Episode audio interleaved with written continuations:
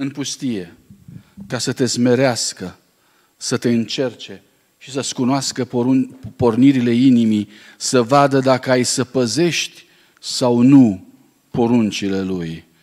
Astfel te-a smerit, te-a lăsat să suferi de foame, te-a hrănit cu mană pe care nici nu o cunoșteai și nici părinții tăi nu o cunoscuseră, ca să te învețe că omul nu trăiește numai cu pâine, ci cu orice lucru care iese din gura lui Dumnezeu. Amin?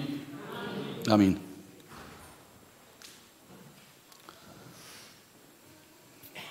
I-a scos din Egipt. Vrea să-i ducă în Canaan. Egiptul era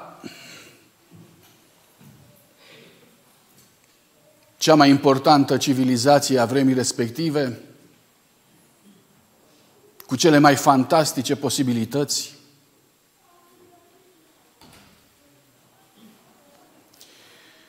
Se construiau atunci piramidele care astăzi uimesc lumea. Existau orașe care sunt spectaculoase. Imaginați-vă că astăzi, din orașele de altădată, au rămas doar orașele cimitir, spre exemplu Valea Regilor, unde sunt numai mormintele. Și orașele morminte uluiesc civilizația de astăzi. Cum au fi fost orașele capitală, acolo unde locuia faraonul, acolo unde se îngrămădea toată bogăția lumii, acolo unde lucrau și munceau pentru ei popoare. Un exemplu simplu a fost poporul evreu, care a lucrat pentru ei timp de câți ani? Cel puțin 200 de ani. Haideți să nu lăsăm robia chiar de pe vremea lui Abraham. Să zicem că au mai fost câțiva ani de trai bun, dar cel puțin 200 de ani au muncit din greu pentru visurile Marelui Imperiu Egiptean.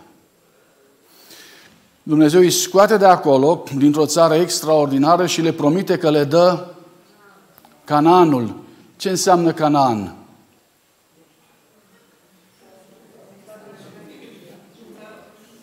E țara lor promisă, înseamnă pacea lor, odihna lor, își găsesc acolo visul vieții lor. Și Dumnezeu le spune, vă scot dintr-o țară extraordinară și vă duc într-o altă țară mai bună sau mai puțin bună? Mai bună. Curge lapte și miere. Dar mai bună, sigur că da. Dragii mei, foarte interesant că Dumnezeu de data asta nu ne atrage atenția asupra țării unde dorea să-i ducă, ci ne atrage atenția asupra drumului. Și le spune Dumnezeu, auzi? Știți de ce drumul a fost așa de lung? Știi importanța drumului? Adică știi importanța punctului de unde ai plecat. Știi importanța punctului unde vei ajunge, dar importanța drumului îl știi? În seara asta vreau să vă provoc, să vă întreb, dumneavoastră, știți importanța drumului? Importanța drumului pe care îl parcurgeți. Apropo, de ce vă cheamă Dumnezeu să ieșiți? De ce vă cheamă Dumnezeu să mergeți spre o țară mai bună? Și evident, dumneavoastră răspundeți, o, știm țara mai bună, e cerul, abia așteptăm să ajungem acolo. Și știm și de unde ne-a luat Dumnezeu. Știu că ne-a luat din... De unde? Din Egiptul, lumii acesteia, cu toate, cu toate, eu știu, ofertele, dar în același timp cu toate capcanele ei. Știm cele două puncte, de unde ne-a luat și unde mergem. Vreau să vă întreb, da drumul, importanța drumului, o cunoașteți? Aș vrea să mă opresc aici deocamdată, aș vrea să vă spun bun venit. Aș vrea să rog pe Dumnezeu ca să ne aducă în seara asta lumină și pace și de asemenea să producă în viața noastră schimbări. Nu uitați, în seara asta voi invita să iasă în față aceia care au simțit că în viața lor trebuie să se producă schimbări.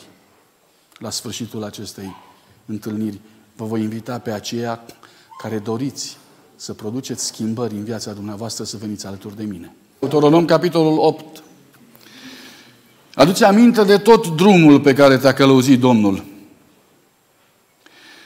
Domnul Dumnezeul tău în timpul acestor 40 de ani în pustie. Din ce cauză? Ziceți. Ca să te... Haideți, mă urmăriți? Ca să te smerească, să te încerce, ca să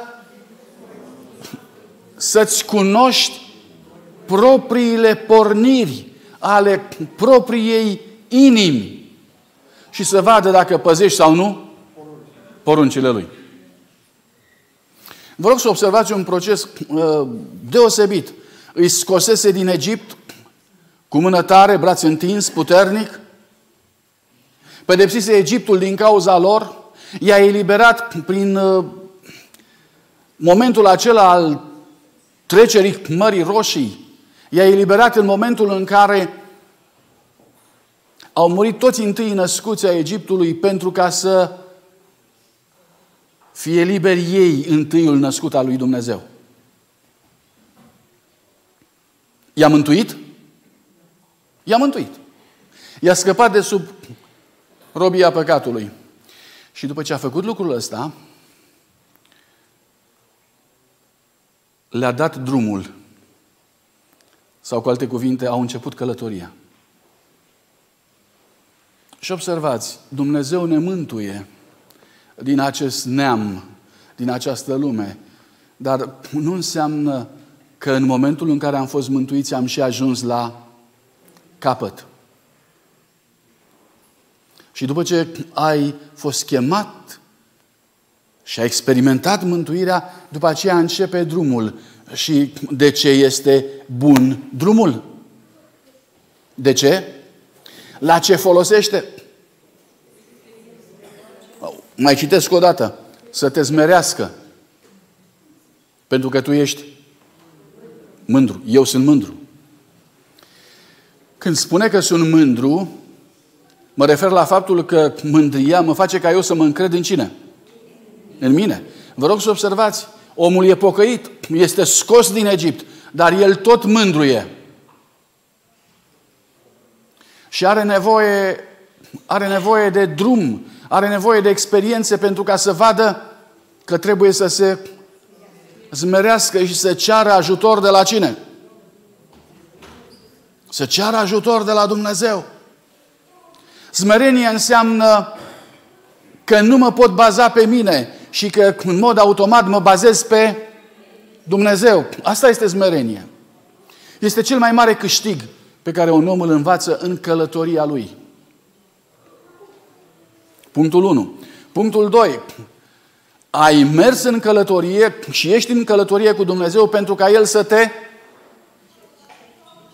ca El să te încerce. Păi de ce mă încerci, Doamne? Uh, știți că încercările nu sunt ușoare, nu sunt plăcute. Încercările uneori te bulversează și îl întrebi pe Dumnezeu, Doamne, de ce mă încerci? De ce mă pui la încercare? De ce?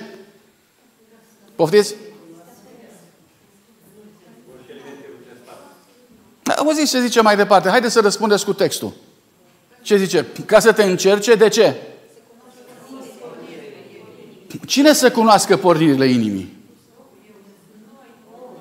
Eu. Eu să-mi cunosc propriile mele porniri. Vă dați seama că în orice încercare, în orice moment dificil prin care trec, eu ar trebui să învăț ceva? Eu n-ar trebui să intru în depresie, eu n-ar trebui să sufăr de anxietate, n-ar trebui să mă duc să iau pastile, ar trebui să știu că trebuie să învăț ceva. Ce trebuie să învăț? Să văd care sunt pornirile inimii mele. Și apoi Dumnezeu să vadă dacă ai să păzești sau nu poruncile Lui. Vedeți, în una dintre întrebările de început mi se, mă întreba, sau mi se spunea, Iisus Hristos mântuiește și atât. Porunci, nu mai ai nevoie de ele. Oamenii au fost mântuiți când au fost scoși din Egipt. Dar ca mântuit trebuie să se vadă dacă păzești poruncile lui Dumnezeu sau nu. Pentru că mântuirea nu este că ai ajuns în Canaan. Mântuirea este că te-a scos din Egipt. Mântuirea înseamnă că ești pe drum, că tu crești, că progresezi. Și că în fiecare clipă se vede dacă asculți sau nu. M-am tot uitat la cursurile astea de gătit. Și ni se spunea de rețete noi, nemai auzite, nemai văzute, auzi fără, fără, fără de de neplac nouă, fără zahăr. Mai punea fără lapte, auzi, fără ouă, fără...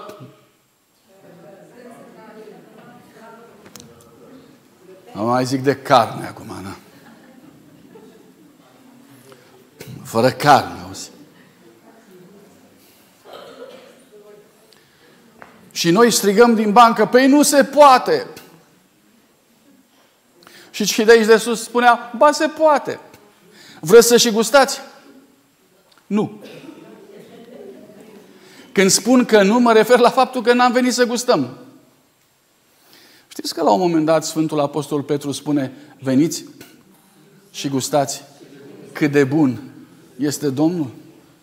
Încer- realizați la un moment dat că reflexele noastre de fiecare zi se manifestă și în relația cu Dumnezeu. Adică, cum spune el, vino și gustă cât de bun sunt eu, iar eu spun, nu se poate, așa ceva nu există.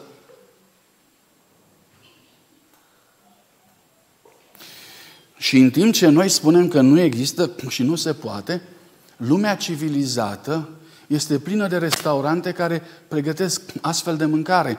Și o jumătate de lume, de glob pământesc, practic, recunoaște că există posibilitatea asta. Nu spun lucrul ăsta pentru ca să mustru pe cineva dintre dumneavoastră.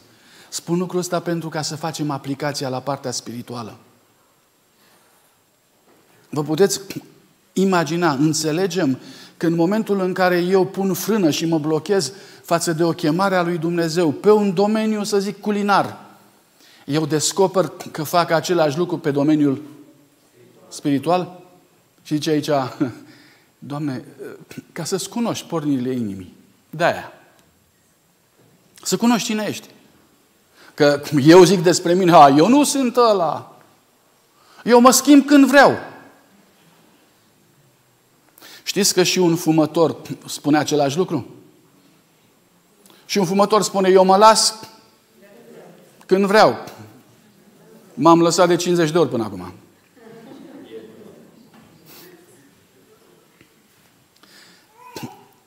E de folos să ne cunoaștem. E de folos. Și apoi Dumnezeu să vadă dacă păzim poruncile. Ce nevoie are Dumnezeu să vadă dacă păzim poruncile Lui sau nu? Nu știe El? V-a spus vreodată problema că noi cam încercăm să-L driblăm pe Dumnezeu? Să-L păcălim? Cum e asta? Simplu. Îi promit, Doamne, îți spun eu, eu m-am pocăit, sunt pocăit. Și acum te rog eu frumos să-ți împlinești față de mine toate promisiunile față de un om pocăit. Și Dumnezeu te binecuvintează, e cu tine.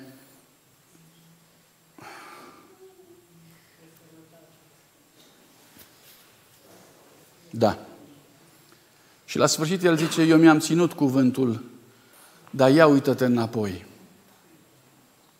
Și când te uiți înapoi, se vede că cu gura am mărturisit într-un fel și cu faptele am mers în altă parte.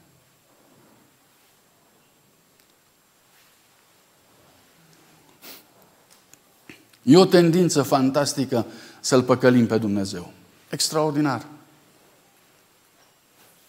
Mi se spune, lasă că mă pocăiesc eu uh, la pensie. Lasă că mă pocăiesc eu. Știi, când și așa nu mai pot face niciun păcat pentru că nu mă mai pot da jos din pat, de bolnav sau de în vârstă, atunci mă pocăiesc. E ca și cum ai vrea să te duci uh, într-un loc și plătești biletul. Plătești biletul și ai scăpat. Dacă se poate să plătești biletul în ultima zi, în ultima zi, și până atunci să te manifesti după cum crezi tu și în ultima zi să cumperi biletul, să tragi lozul cel mare și să câștigi și cerul, ar fi extraordinar. Pentru că așa a făcut și, și tâlharul de pe cruce, nu-i așa? Tâlharul n-a făcut la fel. A trăit el ca tâlhar și pe cruce, în ultima secundă, a prins trenul și i-a spus Iisus Hristos, adevărat îți spun, vei fi cu mine în rai. De ce nu pot să fiu și eu ca tâlharul? Îți dai seama ce tâlhar ești? Sau îți dai seama, Valentine, ce tâlhar ești? Adică uh, omul ăsta a pătimit dându-și viața, iertați-mă, dându-și seama ce viață a dus. S-a dus către celălalt tâlhar și a spus, băi omule, noi merităm pentru că am primit pedeapsa pentru faptele noastre. Vă dați seama că omul ăsta își însușea pedeapsa și spunea merit. Vă dați seama că omul ăsta nu se juca. Vă dați seama că omul ăsta era pătruns de situația în care este. Auzise predicile lui Isus Hristos. Fusese pe punctul deseori să-și schimbe viața dar fusese luat de val și azi și mâine, până când să fie aproape prea târziu. Și pe ultima sută de metri se ridică și strigă ca Petru, Doamne, scapă-mă! Și acolo își face Dumnezeu milă de el și cât har și cât frumos e în toată treaba asta. Dar să nu uitați, tâlharul nu s-a jucat nici cu mântuirea lui, nici cu Isus Hristos. Tâlharul a fost extrem de serios. Eu când vreau să fiu ca tâlharul, eu vreau să mă joc. Eu vreau să mă joc. Și atunci eu devin tâlhar. Eu nu devin, devin un om autentic. Eu devin tâlhar. De asta e important drumul. Pentru că drumul este măsura uh, onestității, a autenticității mele. Pe drumul ăsta, dinspre Egipt și Canaan, dinspre Egipt și împărăția cerurilor, se vede cine sunt. Ziua de azi ne arată cine suntem. Despre asta e vorba. Dați-mi voie să citesc mai departe. Versetul 3. Astfel te-a smerit, te-a lăsat să suferi de foame, te-a hrănit cu mană pe care nici tu nu o cunoșteai, nici părinții tăi nu o cunoscuseră, ca să te învețe că omul nu trăiește numai cu pâine, ci cu orice lucru sau cuvânt care iese din gura Domnului. Um, avem nevoie de o relație cu Dumnezeu care să rămână nesclătinată și atunci când e foame. Și atunci când omul mănâncă pâine și atât. Că ei mâncau pâine, așa e? Mană însemna pâine. Le dădea Dumnezeu pâine și apă. Aveau cozonac, aveau praz, aveau usturoi. Câte zile ați reușit să trăiți liniștiți și mulțumiți cu pâine și apă? Câte zile? Cât va trece până când vă veți începe să vă aduceți aminte de zi? Zi. Praz, usturoi, murături. Vă mai aduceți aminte de niște oale? Oale mari,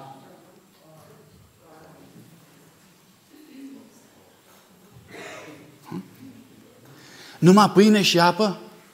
Și Dumnezeu zice, pâinea și apa nu vă va lipsi.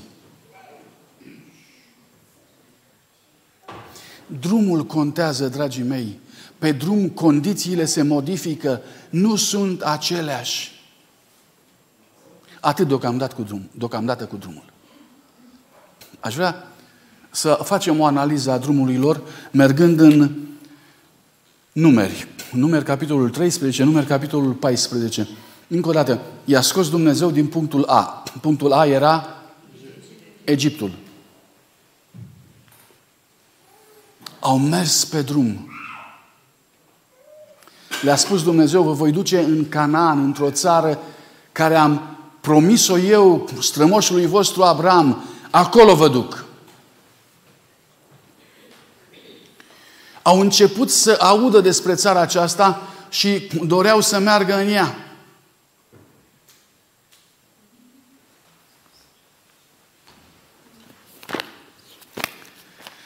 Evrei 11.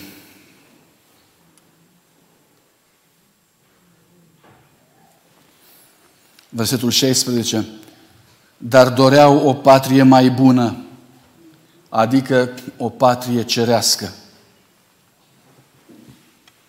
Cananul este doar un tip, un simbol al altei patrii.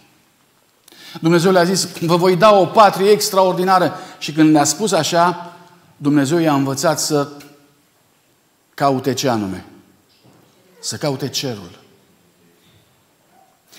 Era urmașii lui Avram. Avram a fost omul care a hotărât de bunăvoie, fără să îl silească cineva, să trăiască numai în corturi. A plecat din Ur, din Caldea, o cetate la fel de civilizată ca și Egiptul. Aveau canalizare în orașul respectiv, aveau clădiri, case destul de elaborate, străzile erau pavate. Civilizația se spune că a început la Ur, Sumer, Ur, zona respectivă. De acolo a plecat Abraham și Abraham s-a hotărât să nu mai calce niciodată cu piciorul în vreo casă până când nu-i va da Dumnezeu ce anume? Casă. El a zis, nu voi mai călca într-o casă până nu va da cerul casă. Nu voi mai merge în niciun oraș până când nu mă va duce Dumnezeu într-un oraș al Lui. Nu voi mai intra în nicio altă țară până când Dumnezeu nu va da țara Lui. A fost decizia lui, lui Avram și decizia aceasta i s-a sucotit ca neprihănire. Frumos! Oamenii ăștia care călătoreau acum prin pustie erau urmașii lui Avram. Avram de bunăvoie renunțase la tot și trăia în corturi. Oamenii aceștia mergeau prin pustie și nu de bunăvoie. Și așteptau să intre odată unde? Unde? Să intre și ei odată într-o țară, să-și găsească și ei locul, să-și găsească și el căpătâiul, nu seamănă cu noi? Noi nu vrem așa. Vreau și eu să am casa mea. Vreau și eu să am locul meu unde să-mi îmi pun capul, să mă odihnesc. Seamănă cu mine. Ce vrem? Patrie cerească sau pământ? Încă o dată, patrie cerească sau pământ? Nu cumva noi vrem pământ? Nu cumva așa? Și marea problemă a fost că în momentul în care au ajuns la porțile țării, la porțile Canaanului,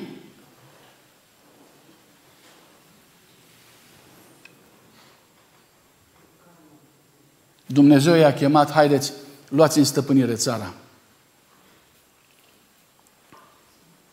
Au trimis câteva iscoade și iscoadele au venit înapoi și a zis am bătut drumul până aici degeaba. Păi de ce degeaba? Păi nu putem intra în țara asta. Păi de ce? Păi noi suntem ca niște lăcuste.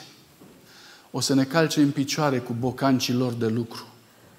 O să treacă peste noi cu cizmele. Nici măcar nu se vor strădui să se lupte cu armele cu noi. Ne vor călca în picioare ca pe lăcuste. De ce? Păi sunt dăia, fiii lui Anac. Dacă îi vedeți, nu se mai termină. Mari, solizi, atleți. Nu avem nicio șansă, dragii mei. Dar nu se poate. Nu, nu există. Auziți ce zice? Auziți Numer 13, 32 și 33. Țara care am străvătut-o ca să o iscodim este o țară care mănâncă pe locuitorii ei. Toți aceia pe care i-am văzut acolo sunt oameni de statură înaltă. Apoi am mai văzut pe, în ea pe uriași, pe copiii lui Anac, care se trag din neamul uriașilor înaintea noastră și față de ei, parcă eram niște lăcuste. Vreau să te întreb, te-ai sui? Te-ai sui? Da sau ba? Hm.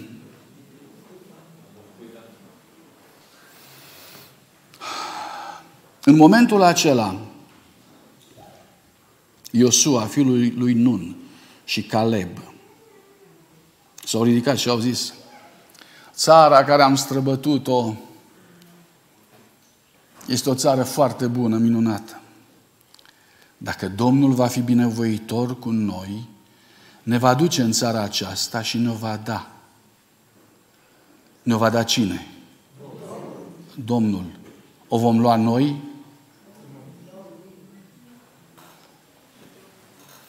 Numai nu vă răzvătiți împotriva Domnului și nu vă temeți de oamenii din țara aceea, căci îi vom, ziceți, îi vom mânca râvna Domnului, priviți, vă rog, ce termen folosește. Un om credincios al lui Dumnezeu nu cunoaște limitele pe care le are frica și pământul acesta. Acești doi oameni folosesc un limbaj extraordinar. Zice, îi vom mânca. Nu există să stea înaintea noastră. Din ce cauză? Din cauza Domnului. Dragii mei, uneori creștinii au această mare problemă că le este frică. Uneori ei confundă smerenia cu timiditatea. Citesc Sfânta Scriptură și pur și simplu rămân uluit în momentul în care Pavel, nu Pavel, Petru și ai lui, stau în fața Sinedrului și le, spun, le spune celor din Sinedru, zice, judecați, ia judecați voi și vă dacă este drept să ascultăm mai mult de voi decât de Dumnezeu. E drept? Și oamenii ăștia raționează împreună cu miniștrii, împreună cu președinții, împreună cu conducătorii țării. Ei discută în senat și în guvern în felul ăsta. Și nu tremură niciunul dintre ei.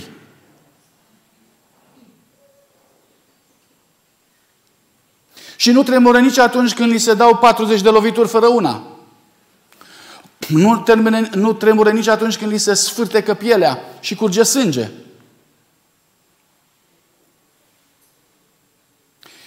...39 de lovituri însemna limita maximă după care omul devine neom datorită durerii.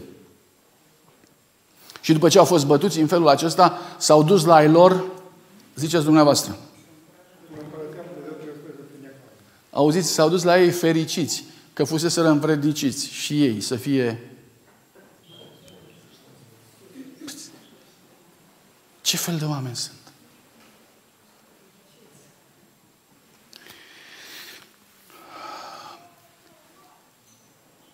Zece martori împotriva a doi. Doi au zis, îi vom mânca, zece martori au zis, ne vor mânca. Care e rezultatul? Poporul. Ce face poporul? Poporul pune mâna pe pietre să-i omoare pe cei doi. Pune mâna pe pietre să-i omoare pe cei doi. Și poporul zice, nu ne suim.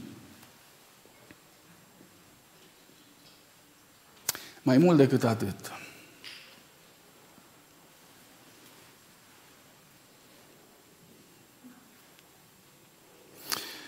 Capitolul 14, 2 și 3. De ce nu am fi murit noi în țara Egiptului? De ce nu am fi murit în pustia aceea? Pentru ce ne duce Domnul în țara aceasta în care vom cădea ucis de sabie, iar nevestele noastre și copilașii noștri vor fi de jaf? Nu este oare mai bine să ne întoarcem în Egipt? Și au zis unul altuia să ne alegem o căpetenie, să ne întoarcem în Egipt. Momentul este crucial. Îi aștepta ce îi aștepta. Canaanul. Ce îi aștepta? Odihna. Ce îi aștepta? Țara făgăduinței. Vă rog să observați, acolo, la porți, bătălia este teribilă. Este o problemă de decizie psihică, dacă vreți. Este un act al credinței. Aici, în sfârșit, fiecare om din tabăra asta este chemat să-și exercite credința și se vede treaba că un popor întreg nu știa ce e credința și din poporul ăsta doi oameni sunt care cunoscuseră pe Dumnezeu cu adevărat. Doi, atât. Doi din cât? Doi din cât? Înțelegem noi ce înseamnă rămășiță Uneori rămășița este un număr dramatic. Nu e așa cum vrem. Uneori este 2 din 2 milioane. Șansa este 1 la un milion. Eu nu vreau să spun că este așa. Vreau să spun că este posibil. Atât. Și Domnul le zice, suiți-vă. Și ei zic, nu ne sui. Ce mai poate face Domnul cu astfel de popor? Spuneți-mi. Ce poate face Domnul cu un astfel de popor? I-a dus până aici. Mai este un pas. Domnul le spune, suiți-vă. Și din momentul acesta poporul nu mai vrea să meargă înainte. Se opune cu toată puterea. Nu mai face niciun pas. Ce mai poate face Domnul?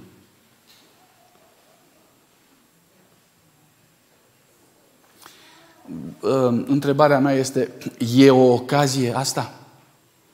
Este o ocazie? Da sau nu? Ce fac ei cu ocazia asta? Ratează. O resping. Întrebare. Când, voi, când vor mai avea o nouă ocazie?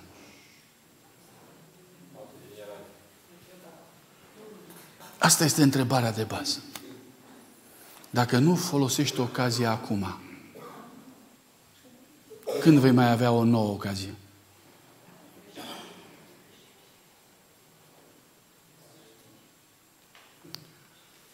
Și Dumnezeu le zice, duceți-vă înapoi. În pustie cu voi. Iar ei răspund, nu, nu, ne-am răzgândit. Vă rog să fiți atenți la ceea ce se întâmplă cu noi.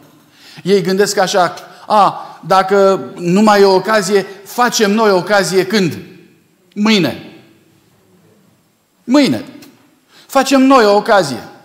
Foarte, foarte ușor ne purtăm cu ocaziile pe care ni le construiește Dumnezeu. Dumnezeu zice, acum este ocazia. Noi zicem, nu, Apoi Dumnezeu zice, dacă ai zis nu, ai pierdut binecuvântarea. Și atunci eu zic, decât să pierd binecuvântarea, mai bine mă mai duc o dată. Și Dumnezeu spune, nu vă mai duceți o dată pentru că veți fi bătuți. S-au dus, s-au pregătit de război și Dumnezeu le-a spus, eu nu sunt cu voi, voi vă duceți singuri. Uitați-vă ce se întâmplă când te duci singur. Textul spune, s-au dus singuri și i-au urmărit dușmanilor ca un roi de albine, zice ca un roi de albine. I-au făcut praf. Exact așa cum au zis ei. Așa s-a întâmplat.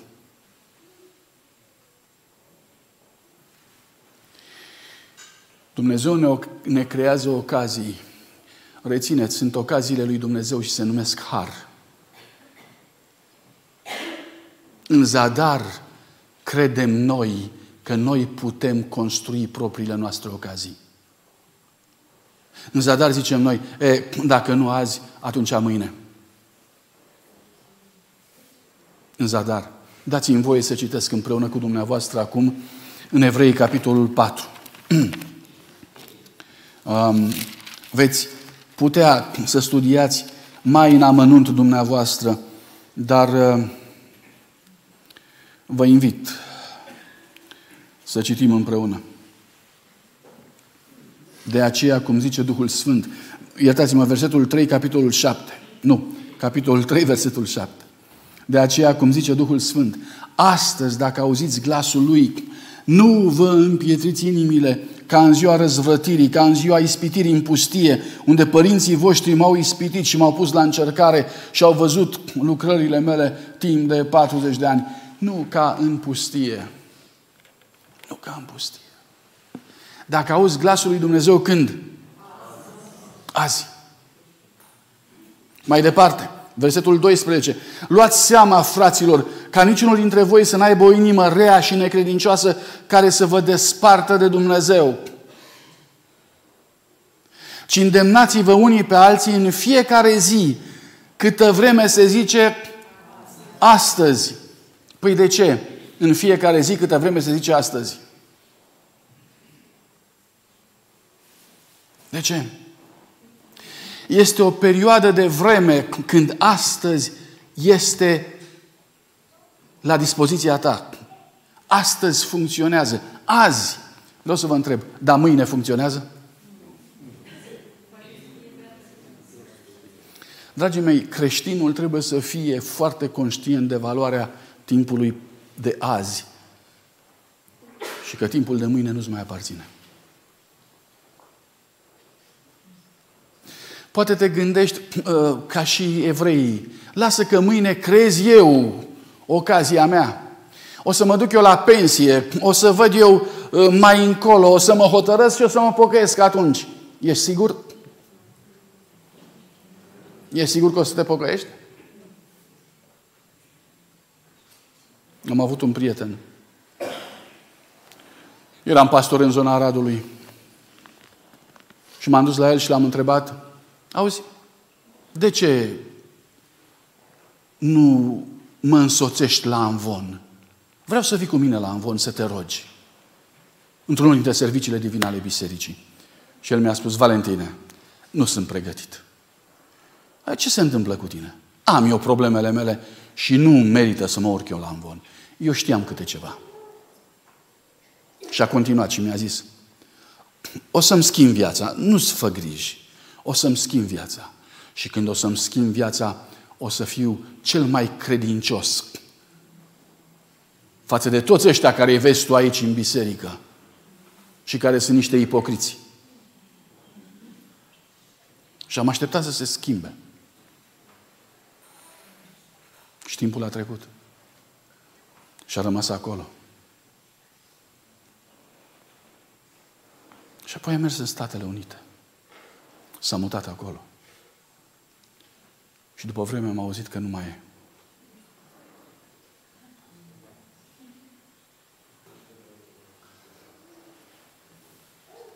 Noi ne imaginăm că noi putem crea propriile noastre ocazii.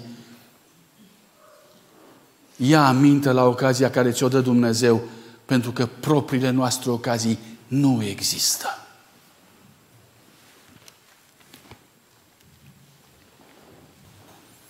Îndemnați-vă unii pe alții câtă vreme se zice azi, pentru ca niciunul din voi să nu se împietrească prin înșelăciunea păcatului. Dragii mei, păcatul nu este o treabă ușoară cu care să ne putem juca. Păcatul are efect în timp. Prima dată el ne înșală. După aceea, spuneți-mi care este efectul înșelării. După aceea, ne împietrește. Așa zice aici. Să nu vă împietriți prin înșelăciunea păcatului. Prima dată te înșală, după aceea te împietrește. Și când vrea Dumnezeu să bată la ușa ta, e piatră. Și e rău. Și nu mai răspunde nimeni. și nu te mai interesează și e supărat și nu mai vine ziua să te întorci. Frații mei, când prezint această situație, nu vreau să influențez sub teamă pe niciunul dintre dumneavoastră. Vreau doar să fim conștienți de faptul că lucrurile așa se văd din punct de vedere al lui Dumnezeu.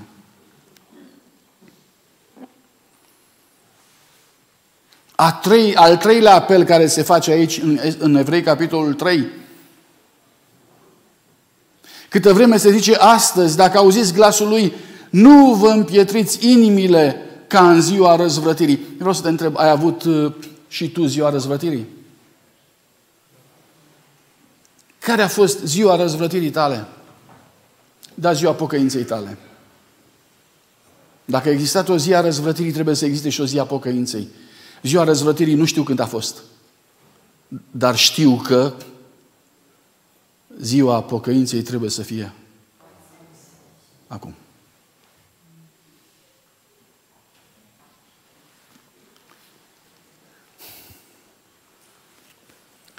Foarte interesant ce se întâmplă în capitolul 4, foarte interesant. Dumnezeu vorbește despre sabat în capitolul 4. Și spune că sabatul este un tip sau un simbol al odihnei mântuirii. Și că odihna mântuirii e ca și cananul de altă dată.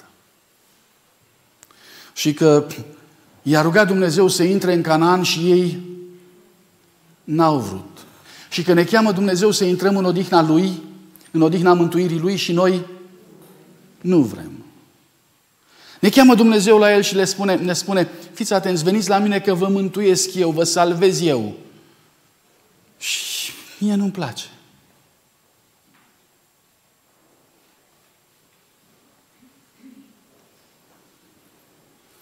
Și ia Dumnezeu pe rând și spune, fiți atenți că așa s-a întâmplat și cu ei, cu ei, cu, cu, cu părinții voștri. I-am scos din Egipt și am vrut să-i duc în odihna mea. Și n-au intrat în odihna mea, zice aici, pentru că n-au avut credință. N-au intrat.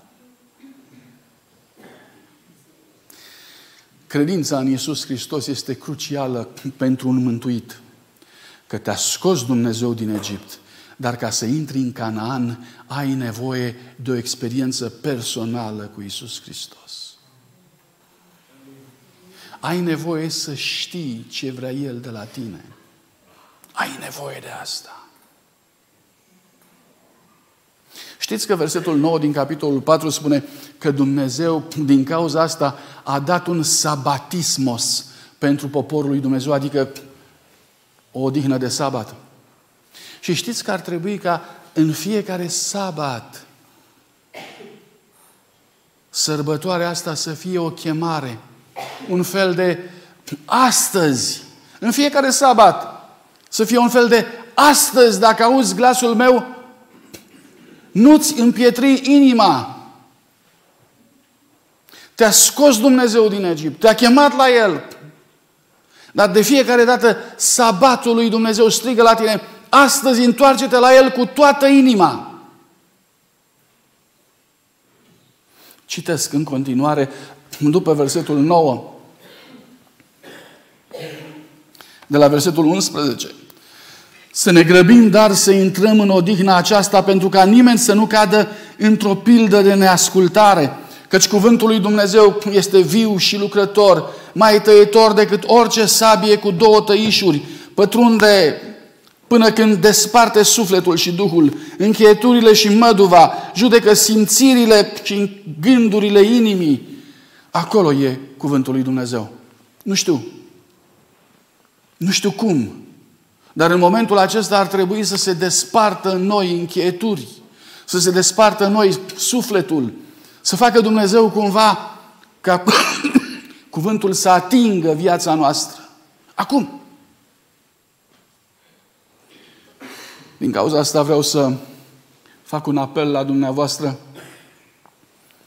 Nu știu cum va fi, Nu știu ce înseamnă mâine. Știu însă ce înseamnă astăzi.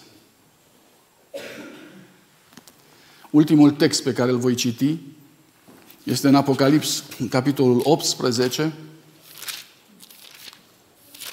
unde îmi este amintită călătoria.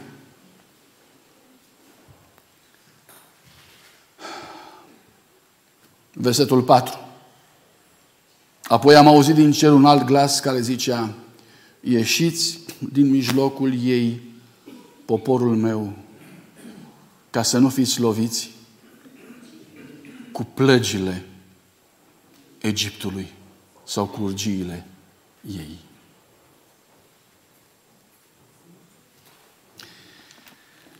E nevoie de decizie, e nevoie de ieșire, e nevoie de hotărâre și e nevoie să lăsăm ca cuvântul lui Dumnezeu să fie ca o sabie în sufletul fiecăruia dintre noi și sabia asta să ajungă la nivel de conștiință. Aș vrea ca în momentele care urmează